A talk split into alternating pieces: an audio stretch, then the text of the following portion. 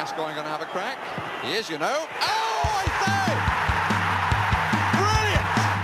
Oh, this young man is a sensation! Dele Alli, out of League One, into the Premier League. Oh, what a goal! It's Danny Rose on his Premier League debut. Sheringham flick and Klinsmann is in. He's got it lost under his feet, and it's come from the Miller!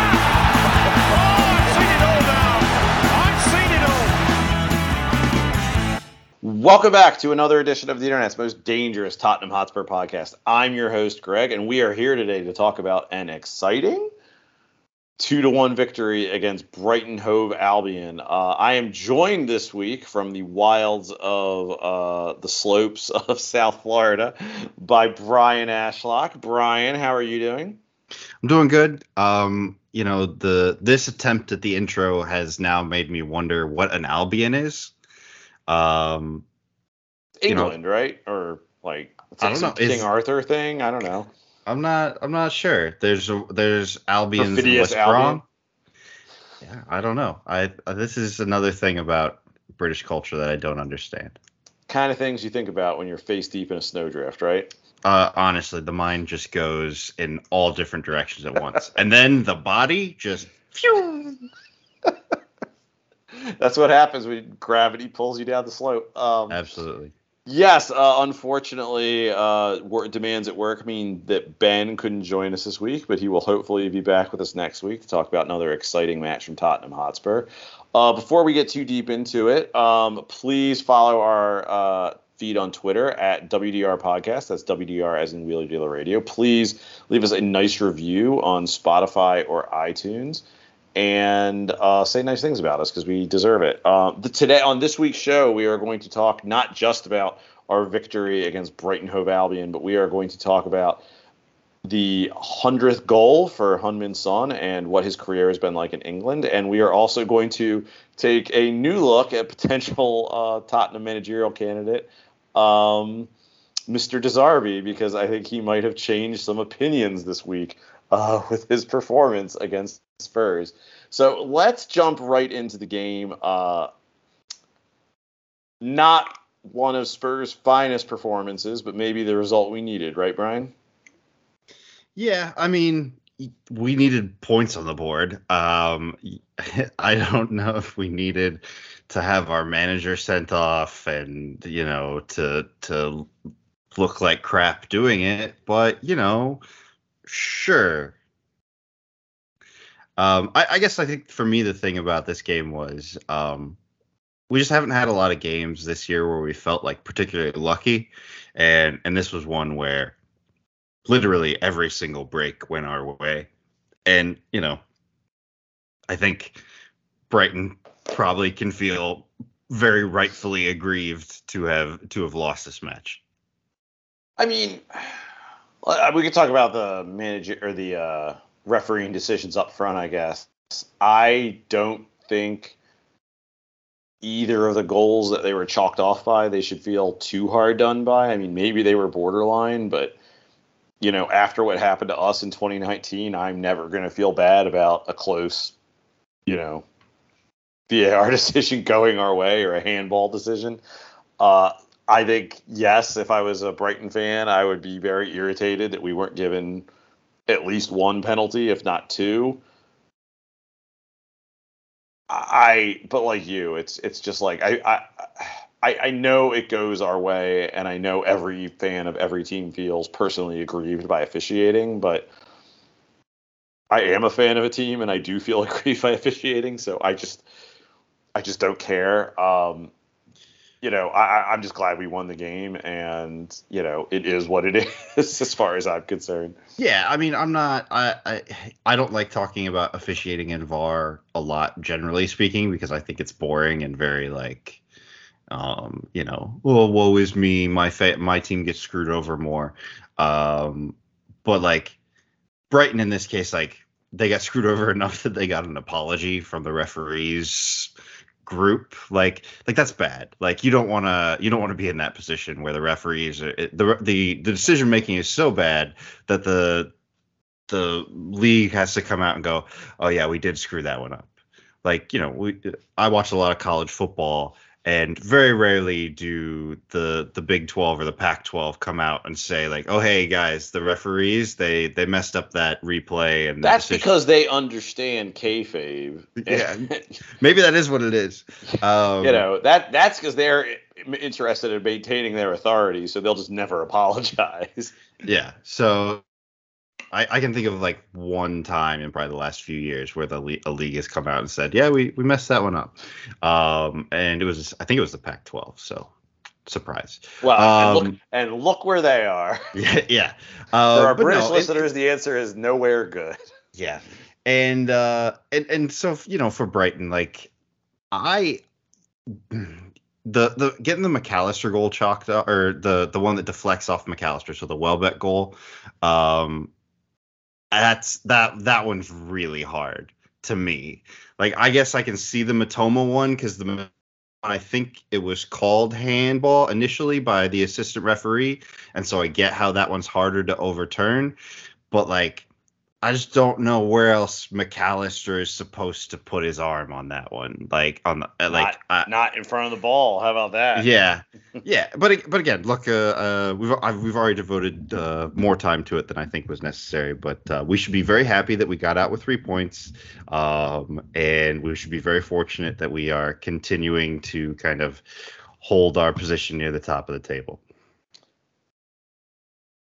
There was a sentiment I saw sort of kicked around online, not by a ton of people, but by enough people that I was seeing it, of people just being like, oh, I can't even enjoy the win.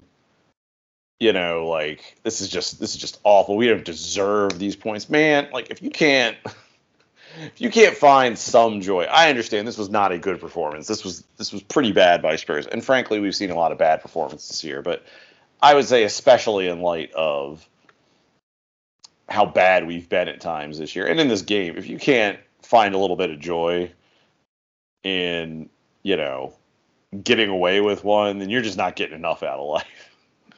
Yeah, and I think you know, I think there are plenty of other reasons to complain about why you didn't enjoy the performance or why you why you don't feel like after Oh, the fact. enjoy is a different matter. If you can't enjoy the result, is what I'm really Right. talking about. Yeah, and so like, yeah, to to to say that the officiating doesn't allow you to enjoy, you know, that end result or feel like you've kind of that we've cheated the system now, um, and and so that we can't enjoy these points. That that's silly. Like, uh, you you should not enjoy these points because of all the other things that happened on the field, not the officiating. You should enjoy the points regardless. I would say, like, Yeah. we got away with one. We desperately need them. Like, I like I don't know if Spurs deserve to be in the Champions League next year. Probably not. Um, although looking at the state of English football, maybe they do. But like, I would much rather be going into next year with Champions League spot, which you know I think is going to be pretty hard for us to get considering how we're playing. But I would much rather be in that position where whoever's our manager next year could figure it out with the benefit of Champions League football than you know without it. So I don't know. Um, I, I guess you know for me the the this match, if you're if we want to turn and talk about some actual positives, like I felt like the counterattack was, um, it, it was looking better in kind of the same way that it looked, um, in the last match where where you could at least look at it and see that we were getting chances on the end of it and and that we were we were taking up really good positions. Um, you know, I, I, I thought when we got on the ball, we looked better, but uh, you know, De Zerbi and this Brighton team, they're designed to have the ball more. Like, so uh, this was one where we we went in, I think, fully expecting not to have as much possession, and um, you know, we we we tried something a little different tactically in this game, which was uh, nice to see, I guess. Um, and uh, and yeah, we eventually got a win. I don't know. It's really hard to keep being excited about this team. Keep being excited about this. Yeah, well, you know what I mean. It's just like you know, and now I gotta watch Ryan Mason manage this fucking team, and uh, I mean that worked out. Yeah, I mean, sure. Um, you know, we're we're just really fortunate that like Lucas wasn't healthy because then we, he would have played, uh, or not not not healthy, he's suspended, uh, whatever. Um, no, I I just we did some good things. I I thought it was interesting that Kulusevski kind of played, you know, nominally more in the midfield. Um, I thought, you know, it was it, was the first evidence of of us trying something different than Conte, even though I think Conte played a 3-5-2 against Brighton earlier in the season, so maybe it's just this is what we do against Brighton and we're just rolling that out again. I just I don't know. I'm, I'm I'm grasping at straws. I mean, like you said, I think if you're if you're trying to hold on something positive, I thought some of our counterattacks were nice, and we were probably a little unfortunate to not get some better chances out of some of those, or at least another goal or so. Um, you know, Danjuma is finally getting minutes. Um, I think we all would like to have seen him earlier, but I don't think it's you know a coincidence that he comes in on fresh legs with you know an ability to make a pass and possess the ball and sort of you know kicks off the move that scores our second goal, which is actually a really nice little bit of football, um, which you know we haven't seen enough of this year. I mean, Well, it you know, it is what it is. There's not a lot I think to say about the way we played because it's just kind of more of the same with a few adjustments to sort of take advantage or oh, you know of what Brighton do and, and clog things up a little bit. Yeah, I, I think my thing is is like I just really wasn't comfortable with us ceding as much of the possession as we did.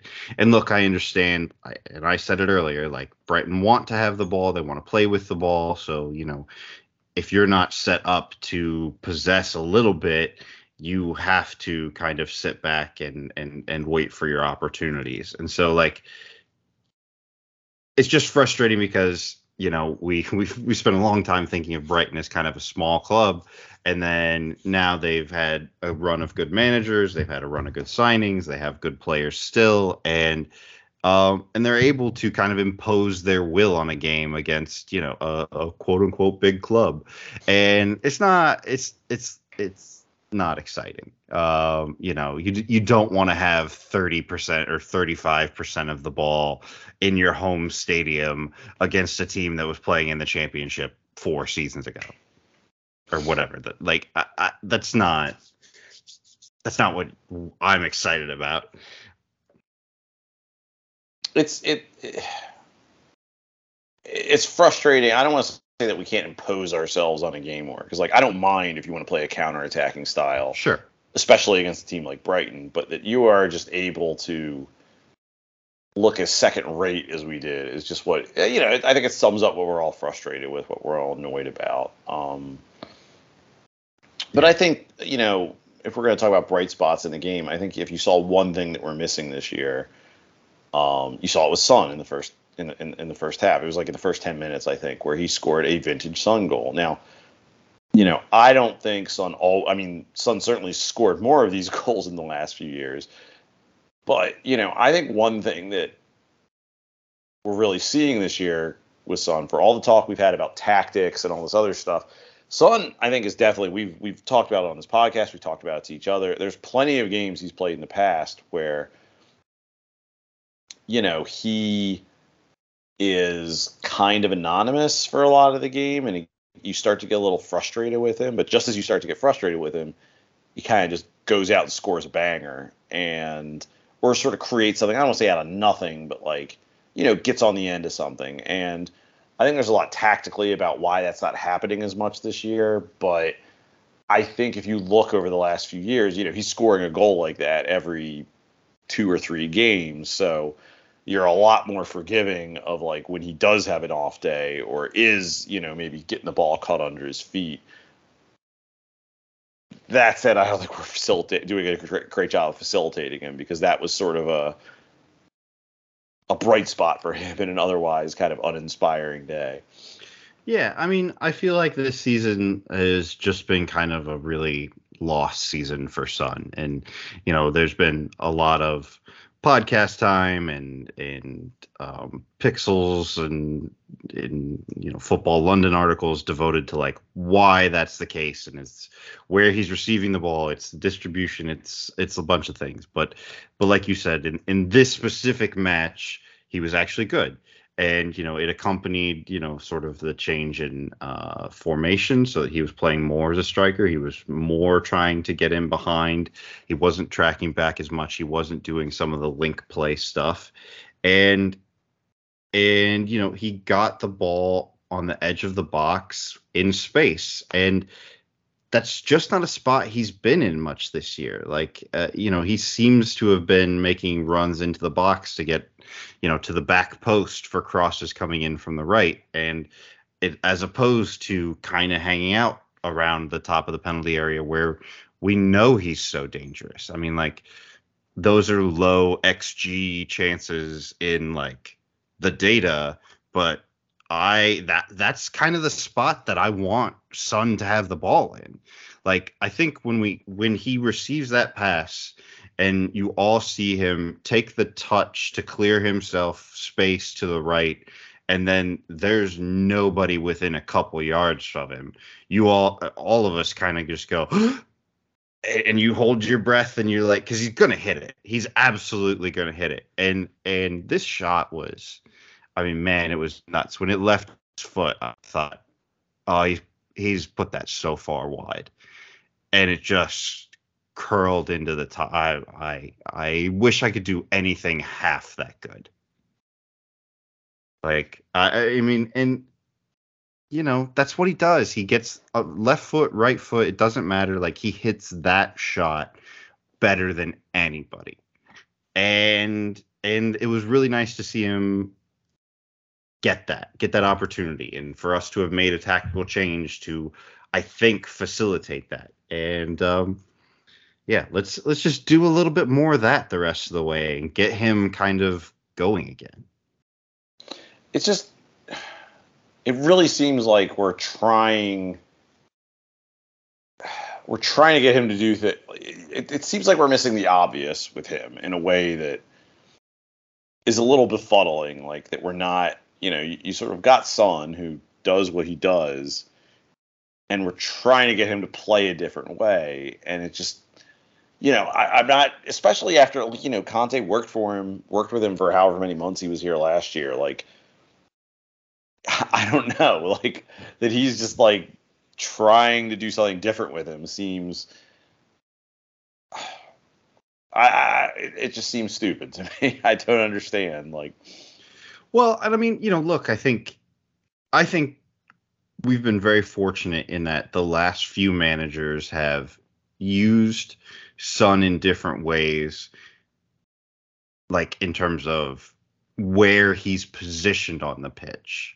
But they have all been fairly consistent in the fact that they want him to stretch the defense. They want him running on to through balls um, or balls over the top and and not receiving the ball and doing link play. And and Conte like you said he was he was happy to do that kind of when we were in during the stretch that we were good. But then when it came to drilling the team for this year it seemed like that that wasn't what he wanted to do. Because he had now he had the guys that he wanted at fullback or whatever or he had uh, Bissouma in the midfield now, or or whatever the thing was he had, and so presumably we didn't need to lean on that as much. But then what it just turned Sun into was a black hole because he wasn't contributing in any other meaningful way. And you know he still gets the second shots on the team. Um, I think he gets like two and a half shots uh, per ninety, but his xG is like 20% of Kane's, 25%. Uh, you know, he's he's he's not getting shots in good areas. He's losing the ball probably as much, if not more, than anyone on this team. Like, it's bad. We were all we we've been talking all season. Like, is he washed? Like, is he done? Is this like the Gareth Bale retirement tour? You know, type situation. Um, it, Gareth Bale retirement tour had like 15 goals in it. So like I think we Yeah. do a lot better if it was the case. That, that's what I'm saying. Like, so I think the thing with Sonny is, you know, first of all, amazing goal. Uh, great that he gets, you know, his his hundredth. That that he's the first Asian player to score hundred goals in the Premier League. Like that's all, all that is amazing. But I think really kind of the next few games are are really going to be important for kind of what what we do and what he does kind of in, in, coming to next year. Like if Sonny goes out there and goes on some crazy run, which he's totally capable of doing. We know that he's, you know, we've got what, 8 games left this season if he scores 6 goals in 8 games, um I think we would all be like, "Oh, he's back." And you know, you can look at it and you can you can say like we we can do this again. We can run it back with Kane and Son again. Um, and if he doesn't, then maybe you have to make a decision on on what you do in the summer. I don't think you have to make a decision because I, I, I, I, there has never been, and I am sure at some level Spurs have discouraged the market for Son. Sure. But there has never been an overwhelming market for Son. That or Son is so happy at Spurs he just doesn't, he's not interested in pushing it. Yeah, I am just, especially after a year like this, which you know, let's let's even assume it's an aberration. I just don't think, you know, there, there wasn't enough market to get him out of the club like three or four years ago. Like, I, I don't think it exists now. Like, th- I mean, this guy's around till he wants to leave or his contract runs out. I don't think he's go. uh, Spurs aren't gonna have to make a decision. He's here for whoever's next. Like, I- Kane might not be, but Son is not going anywhere, for better think- or for worse. I think the thing is, is like not necessarily about transfer out because I, I, I, I you're absolutely right. There has never been a real strong market for him. Where there's never been strong links. I think it's more of an evaluation, like you as a club, like are you moving forward with saying that Son is, you know, a full time starter and, and a major contributor, or you set, do you acknowledge that hey, okay, well, maybe Danjuma is now worth 25 million pounds to us or 24 million euro or whatever the I mean, both the- of those things could be true.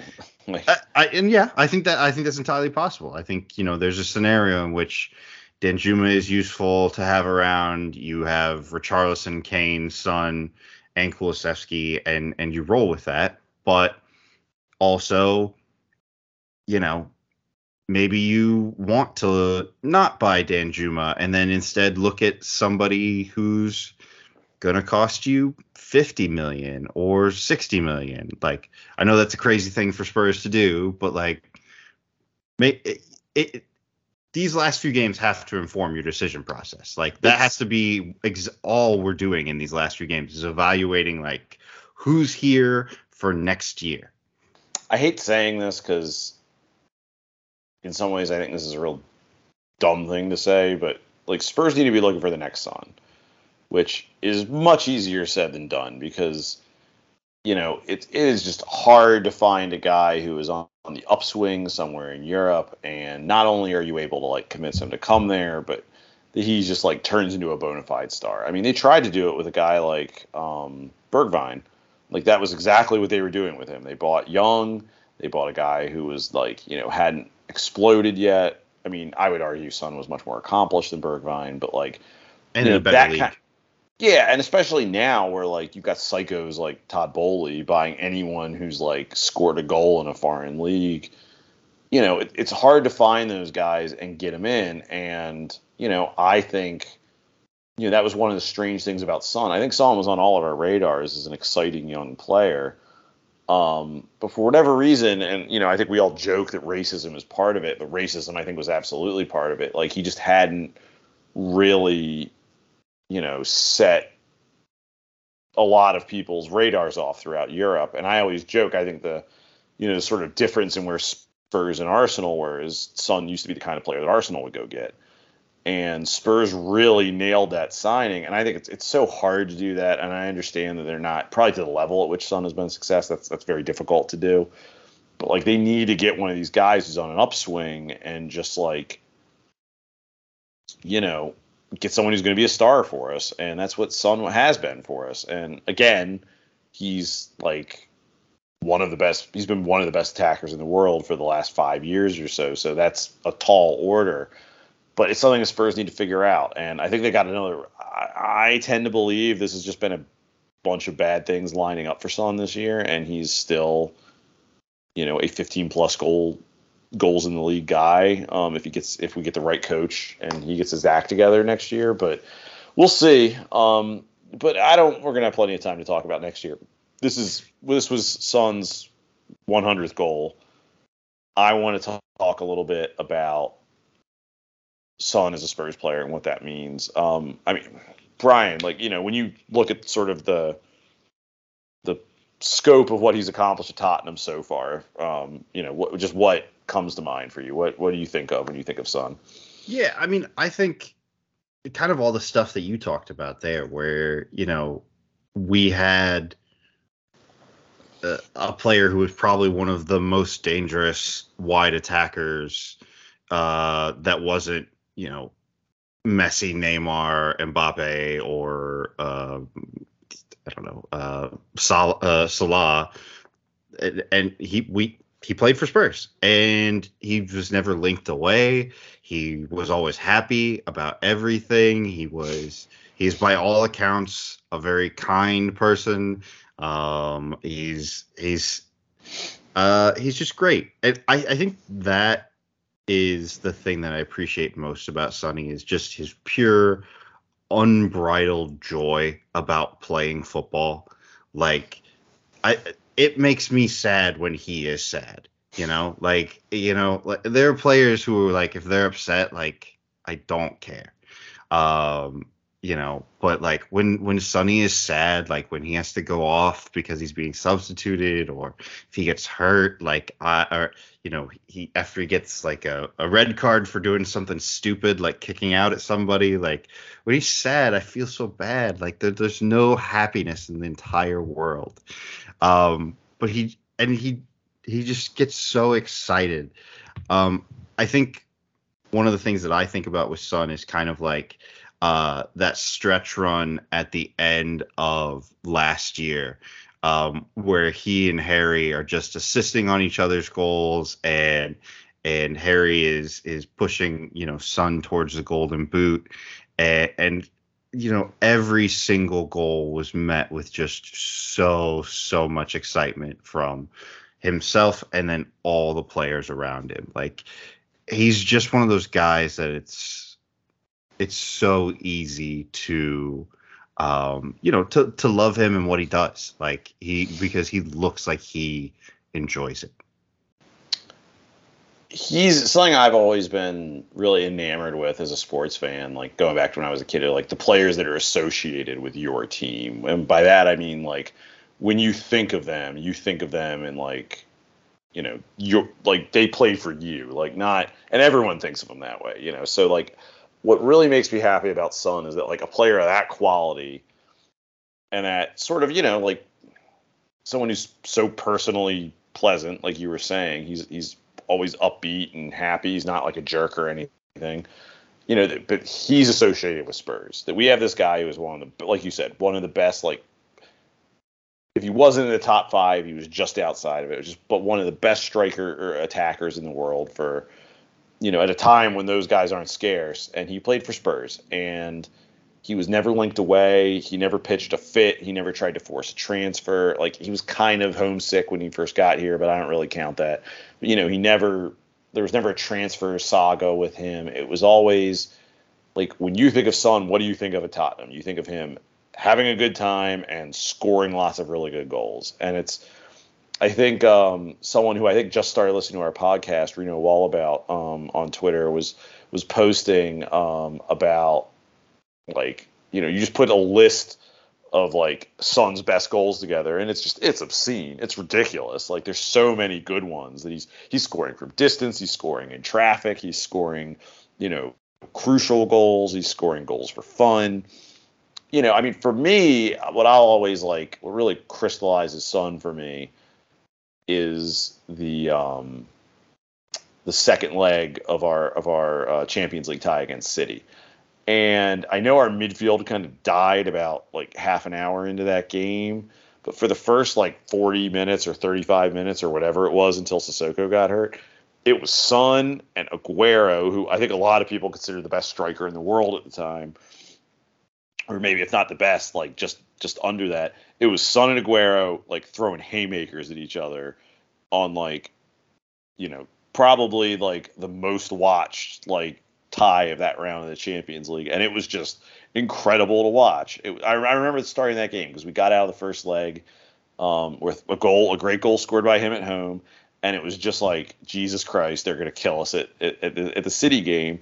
And I think even Aguero scored first, and then they just start trading goals back and forth, and it was it was ridiculous. I mean, he was,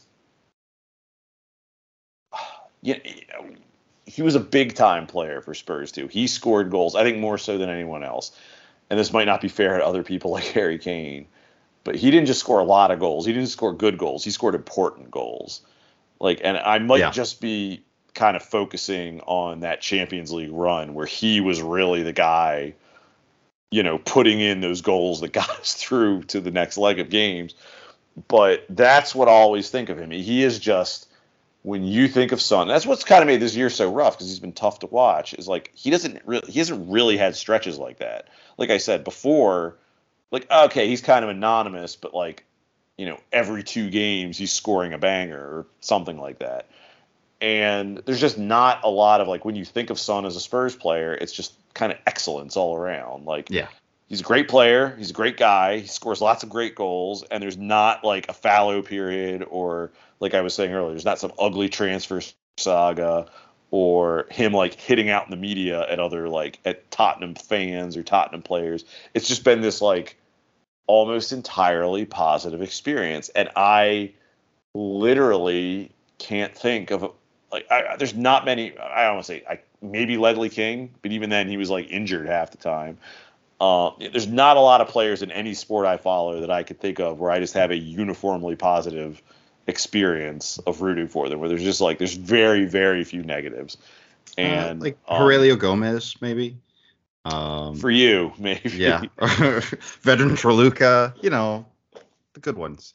Uh, no, I, I, I think you're absolutely right about all that stuff. Um, I think if you're gonna talk about like some of like our favorite goals from Sonny, um, you know, there's the Burnley goal where he dribbles everybody. I think that one won the that won the Puskas yeah. award. Um, you know, so that was probably a pretty decent one. Uh, I actually don't think that goal's that great, honestly. Um, it's all the stuff before the goal that's cool. Um, the goal itself is just fine. Um, but like every single curler that he hits from the edge of the box is always my favorite. Like the, the, like that Brighton goal is just like a goal he's scored against Aston Villa, against West Ham. Get like like I I I just love those those curlers uh, from from outside the box. Like he's just there's nobody in the world that's better at that. Well, Son Son's an interesting striker, and that I think he combines a certain like there's definitely power in his shots, but there's also a certain precision in it that I'm not going to say that's unique to him because I think plenty of other players, you know, have done that um, sort of thing. But I think it is unique at this sort of time in world football. as Someone who sort of like hits the ball like he does. Like it's he's just very good um, in in a very specific way. I guess would be the way to put it. Yeah, and I mean like I think it's really underrated. And again, maybe because he plays for Spurs, maybe because he is an Asian player, but like it's really underrated how technically skilled and athletically gifted he is. Like he first of all, he is a big, strong, fast dude. Like I think, you know, people probably I mean, maybe they imagine him as more of a diminutive, dribbly Mitoma type of dude. He's not. He's big and he's strong and he's fast and like so many of his goals are like we just talked about the Burnley one. Like he doesn't do that if he's not able to physically hold off some of those guys and then dribble past them. And then like he's just the best finisher in the world with both feet. Like Harry Kane's an amazing finisher, but he's really amazing with his right and he's eh with his left. Like Heung-min Son is the only guy in world football that finishes at that level with both feet. Messi doesn't do that. Ronaldo, Salah, like those those guys are are pretty one-footed.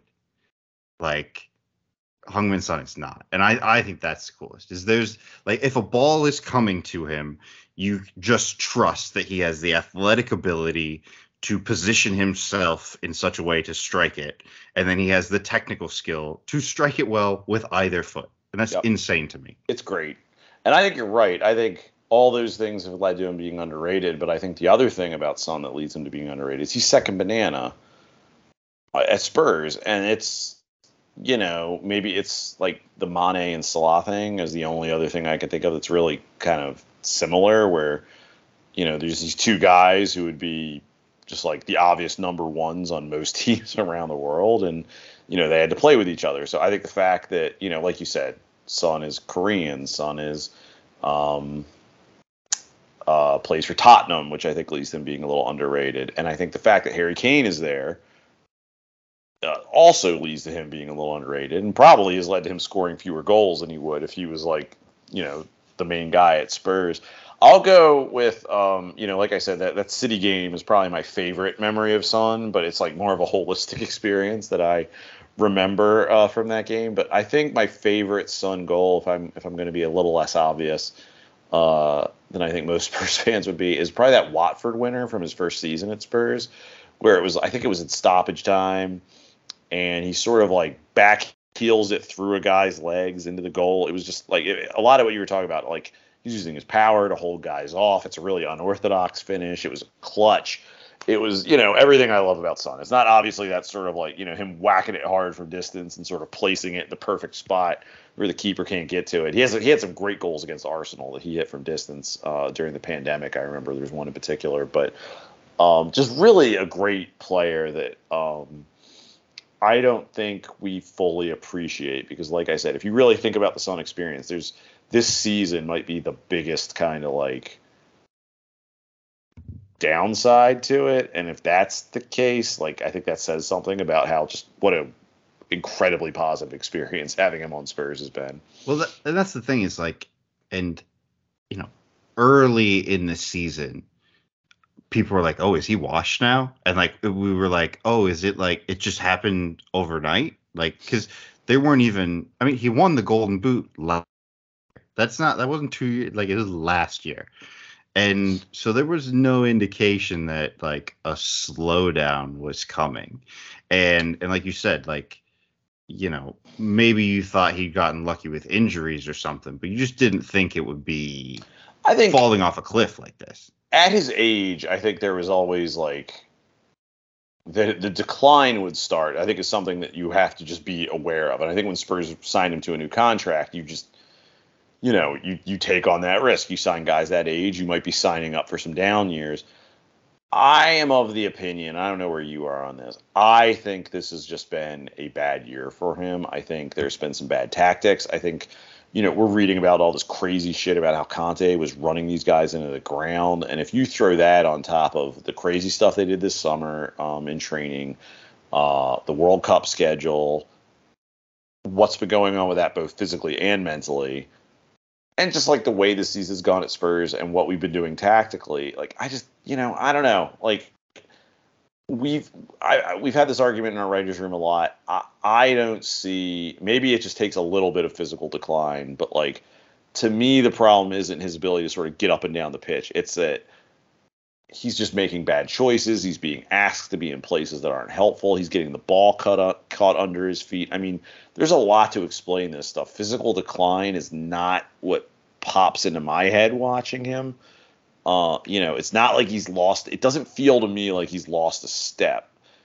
It feels to me like he's making bad decisions and he's being asked to do things tactically that don't really that aren't really working. Now, that could be me just looking through my lily white colored glasses and certainly I try, you know, I'm trying to find the upside on things where I can this year. So you tell me if you think I'm being overly positive on this. No, I mean, I, I think that, that that that view of it is certainly justified, but but it's also why I say kind of like I feel like these this next stretch of eight games is very important for him. Like maybe it's not like we said, like you said, it's it does it's not going to mean that we're going to sell him because what's the market for him? But like I think it it has to be indicative to us of like oh it was the tactics oh it was all the extra running that they were doing it was all the you know like I hope you're right. I, I, and I mean, maybe we won't. Maybe we won't get that. And and maybe this is just a lost season, and then we have to sit back at the end of the season and go, okay, well, Son's was tactical, uh, Hugo's was uh, actual physical fall off. Like that's, you know, uh, what uh, Perisic is dead now.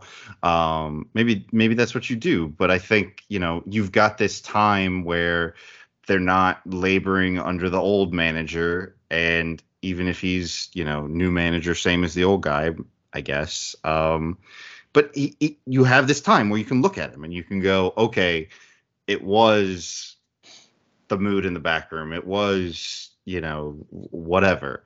And and he scored a few goals to close out the season and we think we can rely on him again. I think it would be nice if that happened, but I don't think you're going to be able to make an evaluation until the new manager gets in here and can just kind of pop open yeah. the hood and take a look under it. So I think that's fair.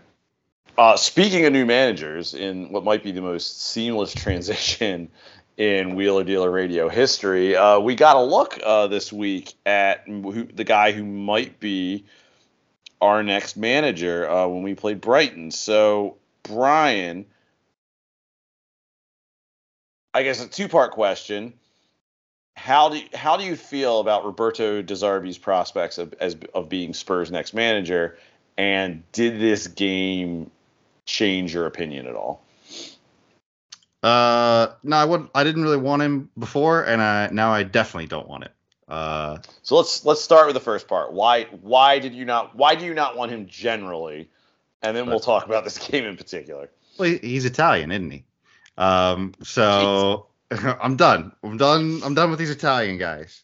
Um, no, I don't know. I look. I think my thing with De Zerbi was, I think he's a good manager. I think he's played some good football. Um, you know, he took a Sassuolo team uh, in Italy that shouldn't have been very good and made them pretty good. Um, you know, I, I he's he's taken Graham Potter's work and built on that. I just he just wasn't a name that excites me, I guess. Like, and uh, you know, he maybe I'm wrong. I, I, I had these same feelings about Pochettino years ago, where I'm like, what does he really want? And like, yeah, his teams are okay, but they're not amazing. Um, I don't know. I, I just wasn't excited about him as an option. Um, and and then then we got this game, and I didn't even realize what an insufferable little asshole he was. Um, and and so now I find that out, and it's just like uh, I'm tired of asshole coaches. Like we've had the last two were asshole coaches, and um, I, I don't think I want a third. So let's work backwards. My problem, which I thought was really well articulated on the extra inch, is I don't have a problem with some theatrics if it's like in service of the team. You know, we all love when Martin Jol squares up to Arsene Wenger or, you know, Pochettino talks some mess about Chelsea or about Spurs being disrespected. This did not feel like De Zerbi was trying to do something to help Brighton. This this seemed like a, psych, a psychotic man took umbrage at some stuff that was said, which wasn't really said, which you know should be made clear. So he really took something. I guess the Italian press blew it out of proportion, but I mean, this guy literally walked out looking for a fight, and uh, and it was clearly over what he perceived as personal beef. And while there's a level, I guess maybe I find some of that charming, but when it's not in service of the team, it's I don't think it's a good look.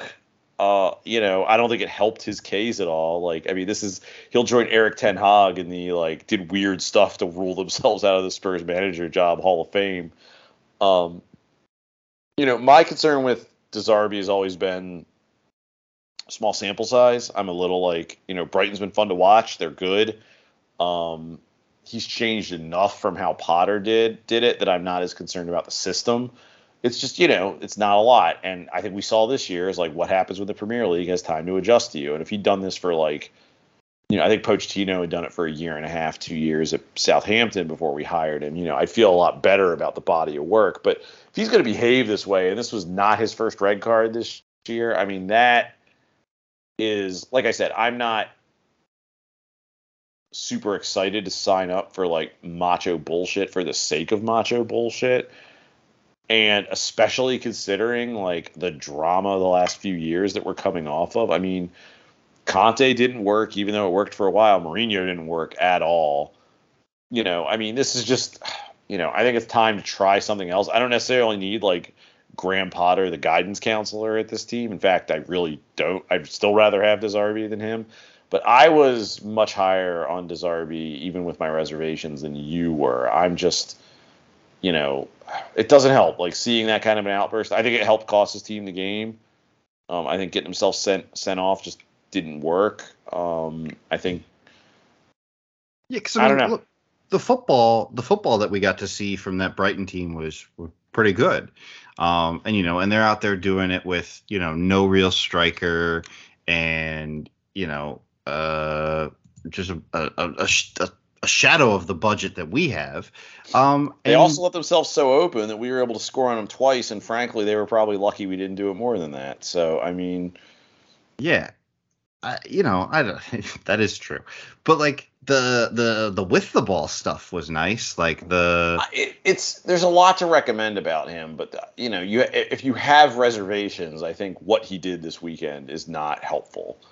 Yeah, I think uh, I'm like you. Uh, the it can't be like drawing attention to yourself and your own perception of like the press or other managers comments. Like you know if you're getting sent off you know because your players are getting you know you you perceive that your players are getting an unfair deal from the referees or you perceive that you know there's there there's something in that moment that you're getting sent off will facilitate um, you know, it, it happens in basketball a lot, like where a coach will get you know ejected from a game or a technical in order to kind of like fire up his team or or whatever because they feel like the referees have been after him all game and they've been unfair and then the coach will go yell at the referees and get ejected it's it's a great bonding experience for professional athletes apparently um but yeah this was this was just all self-serving like that didn't help his team like what they needed was him there like that. Well, and he didn't get it. He didn't get. He wasn't getting wound up, and it's funny because he had. I mean, I'm sure it was winding him up, but like, like I said, he came out there looking for a fight before yeah. the match even started. And you know, Brighton. I mean, Brighton Spurs isn't some rivalry, so it's like, you know, it had nothing to do with the team. He he saw those comments in in the Italian press and got was fucking pissed and was ready to pick a fight. And the fact of the matter is that like he wasn't picking a fight about officiating or any of that stuff, which, you know, Brighton, it was hard done by. So, like, you know, he wasn't, like you said, he wasn't doing anything to further his team's interest, which is like, if you're if you're a manager and you're going to engage in some theatrics, like I, I feel like they at least need to at least be gesturing so towards that. And this these weren't. It was all about him, and that's just not encouraging. I would say. What I will say is I liked how Stellini handled it even less. It wasn't I don't know if I like it less, but him just like like like I understand why especially if he's like I can understand why there's a level at which Stellini was just taken aback by it because it's not like Jose Mourinho goes out there, says some shit in the press, and is like, okay, like people are going to be mad at me about this. No, like Lee said a bunch of nice stuff, and this guy comes out ready to start a fight. So I can imagine it takes you back a little bit. But I feel like if you're Stellini, you need to like, you can't just like be sort of staring off into space while it's. You need to tell your coaches like, you either need to get in there and be like, okay, everybody stop, or you need to tell your coaches to back off, or like I don't know, throw some bows or something. But like yeah. just kind of staring off in the distance isn't exactly a great look. I mean that that camera shot of like him standing like kind of arms crossed, just like gazing into the middle of, di- of middle distance while there's a, a fucking melee behind him. Yeah, I think it's it's one thing to do that if like he's just chirping at you and like you know you're just like I don't know what you're talking about, man. I'm not going to engage. But yeah, know, there's like, but, a, there's like a little riot going on next to you. Like that's He's Italian. Shouldn't he be over there like yelling and wildly gesticulating? like, I mean, to just stand there with your arms. right. I think this is anti-Italian discrimination. It's not. It's not if it's not true or true. Whatever. Um, no, but but I I I agree. Like you you should be involved in that. Like I, I'm not saying that the the skirmish should have happened. It definitely shouldn't have. It was very stupid. But like once it kicks off, you have to get in there, especially because it's being directed at you. You know, It's- it's not like you know maybe I what I would really like to know is what De Zerbi said and whether he said it in English or not. I'm sure the I'm sure the answer is it was in Italian, but But you see, because it was like Mason and um, Daniel Levy's whatever whatever he is brother-in-law that looks like you know roided up Brad Friedel. Um, they were the two that were like in it, in it, and so well, I I think, I think they they don't need to understand Italian to know these men are being loud and rude. So like, but that's just understanding Italian right there. Um, all right. um no uh I, I don't know i it's i i want to know what was said i know we never will but i want to know and then also i just like if it's being said at you you can't let other people wade in there and be like hey you can't talk to my manager that No, I way kind of, but see, I kind of like it better this way. It's like I don't quite understand what was going on. I understand the broad strokes. It's like a Fellini film or something. It's you know, it's like, you know, it's it's avant-garde management. That's what. It is. I just want like the Conte and Tuchel handshake again. Like that's what I wanted. I want I wanted Stellini to go over there and give him a good old fashioned Italian handshake. Can you believe that happened this season? No. Every time I see that on Twitter, I go, "Oh fuck, it. that did happen this year." God, it all went off the rails so fast. I'm not sure it was really on the rails. You know, for uh, at least then we were kind of like, see, that's a kind of like, I don't know about Tuchel, but certainly Conte. That felt like the kind of like that. That is being ridiculous in a way that I feel like supports your team, Yes. as opposed to, and I think Tuchel might be the opposite, where like. You know that is not how you support your team. That is he's doing what De Zerbi did, which is like drawing attention to yourself for the sake of drawing attention to yourself.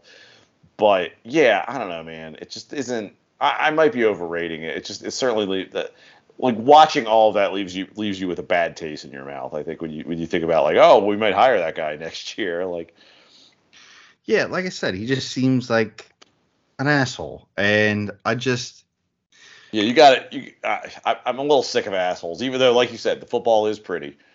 yeah, I man, the the longer and longer this search drags on, the the more and more I'm just like, but maybe Dad's gonna come home with cigarettes. I think Dad is going to come home with cigarettes because I think, and we'll talk about this more next week because I think there'll be more to talk about.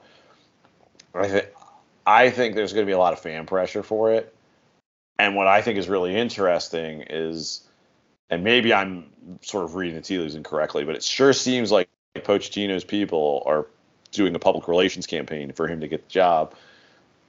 So I don't know, like if things go ugly, which I don't think they've, if things go really ugly, which they haven't yet, Spurs are still in the top four competition in a real way. Like, but if things go ugly, I mean, like hiring Pochettino, whatever else it'll do, it'll make Spurs fans happy. Yeah, Like, even you, Brian, like the hit of dopamine that's going to be released in your brain when Yeah. Mauricio Pochettino gets up there and says, "I am home." Like you, you will never, you, you will chase that high until we win a trophy. Like you, you, you know, fair. Yeah, I mean, and they're gonna play all the videos of him like celebrating on the field in Amsterdam. what if he cries? Oh yeah, I'll cry too. uh, I'll for for and you won't be able to tell if it's because I'm angry that he got the job again or if it's because I'm happy that he's finally back. You won't know. I'll Uh, tell. I'll be able to tell. I don't know. We'll see. I I this the the longer this manager thing draws on, the more annoyed I You get. know, it's just like we don't know what the hell they're doing, and I know we our friends have certainly been trying to read a lot of tea leaves, which is what you do because there's nothing to talk about. Like, you know, Paratici's not there, so are we just gonna hire a guy like? You know, because because a lot of our candidates are, you know, are we going to hire a Slot or a or De Zerbi or someone who's in a current job, which means, you know, I'm sure you can put feelers out as to whether or not they're interested and, you know, really get some of the legwork done. But like, you know, you got to be able to at least talk to the guy. And these are people who, I don't know, maybe like if Feyenoord had the title wrapped up, like they'll let him do a Zoom call with Spurs or something. But I think with anyone who's currently in a job, the season needs to end for you to like actually be able to engage with them in a, in a transparent way. So it's you know, I mean, I, I don't know, like like the thing about it is the thing that's going to hang over this whole process is they could hire Mauricio Pochettino, not necessarily for this year, but like he starts as soon as the season's over. They can do that tomorrow. Like they don't have to wait to do that. Or Nagelsmann, like because we all thought Nagelsmann was headed to Chelsea, and now it seems like Luis Enrique is going there. So, you know, is that back on the table? I don't know. Like these are guys that we could hire immediately, and that kind of makes the whole thing a little more complicated because they could talk to them and interview them and get a sense of like what they want to do and what they require and all that. They could do that tomorrow. But I mean, we could hire Pochettino tomorrow to manage the day after that. Like he, I, I not Nagelsmann, you couldn't do that with because I think he's still, you know, I think he's something to be said apart from us. as bad as we're playing, like, and I don't know where you fall on this, but like, I don't know if you want to bring Pochettino in tomorrow. Like, I, I don't think it matters. like he's gonna like he's gonna have to knife some of these guys in the summer. Do you want him even associated with this stuff? Do you just want him to be able to start fresh, or Nagelsmann, or anyone? Do you just want to like, you know, it's like how much can you really change at this point in the season? Like, it sucks. I'm not happy about it, but like realistically, if we're gonna like plow ahead and get top four, I mean, it's not October. I mean, I I understand your point, but I also think like, you know, you hire a, a permanent manager at that time with, you know, when there were 10 games left when when this process started. Like if you'd have hired Pochettino then, regardless of whether you thought he could have like changed something or done anything drastic, that's 10 games that he gets with these guys. Yeah, but you're also Mauricio Pochettino might be telling them, "I'll start in the summer." Like, I don't want, you know, it's like I don't want my fingerprints on this mess, or I don't want to like, okay, I got to get to be buddy buddy with like Sessegnon or Perisic or whoever, and then I got to slit their throat in the summer. Like, I don't know, but um, Maybe. we'll see. I think so much of it depends on all the dominoes because so many teams are looking for guys. But I'm a little surprised with all the guys looking, with all the teams looking for guys, that Pochettino is putting out strong feelers for Spurs because, you know, I would have thought that, you know, he would have been, you know, I'm surprised Trader Todd didn't take him. I'm surprised. I Um, think uh, the end of this season is going to be really weird um, when it comes to managers. I mean, yes, I, I, I think you know we're we're talking about Real Madrid potentially looking for somebody, um, you know, PSG potentially being in the market for somebody. Um, uh, you know, uh, it's it's not outside the realm of possibility that Liverpool might be looking for somebody. Um, you know, it, it's so many of the biggest teams in the world are going to be looking for guys, and I really feel like it's kind of irresponsible of us to not have something lined up already. Well, there's as soon I, as I don't know about for- that because like I mean, there's a level which I do understand. Like, you want to have a thorough search. Spurs should not be writing off guys like De Zerbi and Slot right now. And you know, at the end of the year, you can make your decision. But like you said, not only those teams, but like there are major mid-table teams in England who are going to be looking. Like West Ham's probably going to be looking for a manager. Now, I don't think, you know, let's use Slot because he's the guy who's been linked with West Ham. If Slot has any indication that Spurs are interested in him, and it's not like that ridiculous search a few years ago where he's like the first or second choice, you know, he's not going to West Ham. He's coming to Tottenham. But at the same time, if we're like playing footsie with all these guys, and you know, maybe you know, West Ham's like, here's our offer. You know, we could maybe lose one or two of our candidates some of these mid-table teams. I don't think that's likely, but it's another thing you got to think about. So, you know, I mean, there's a lot to do, and you know, I there's a part of me which is like, of course, we're doing due diligence and all the stuff we should be doing, but you know, given how the transfer search went a few years ago, given how we just got caught with our pants down with Paratici, I probably shouldn't assume competence. um, Yeah, I think that's the big thing is like it's also it, it's gone kind of like radio silent, so it's not you know I don't think you can read anything into that, other than, other than we don't have like a favorite like locked in. yeah I don't know I just feel like it, it, anytime we've kind of gone through this search process before we have gotten something. Oh, Spurs representatives were in you know We did Nagelsmann. We were really into Nagelsmann for a minute there, and then he played footsie with Chelsea, and now who the hell knows? So Yeah. I don't know. anyway, I, I just you know I, I I'm with you. I don't want to assume competence because I'm not hearing anything that might give me any indication that there is now competence. Um, so uh, yeah, I'm ready to be proven right on that. well, we will see. Maybe we'll have more to talk about next week. Uh, I think it's time to wrap this up. Brian, where can people find you on the internet? Uh, you can find me on Twitter at Comrade U Spurs.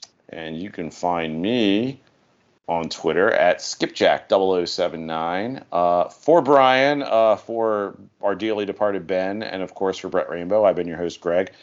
Come on, you Spurs.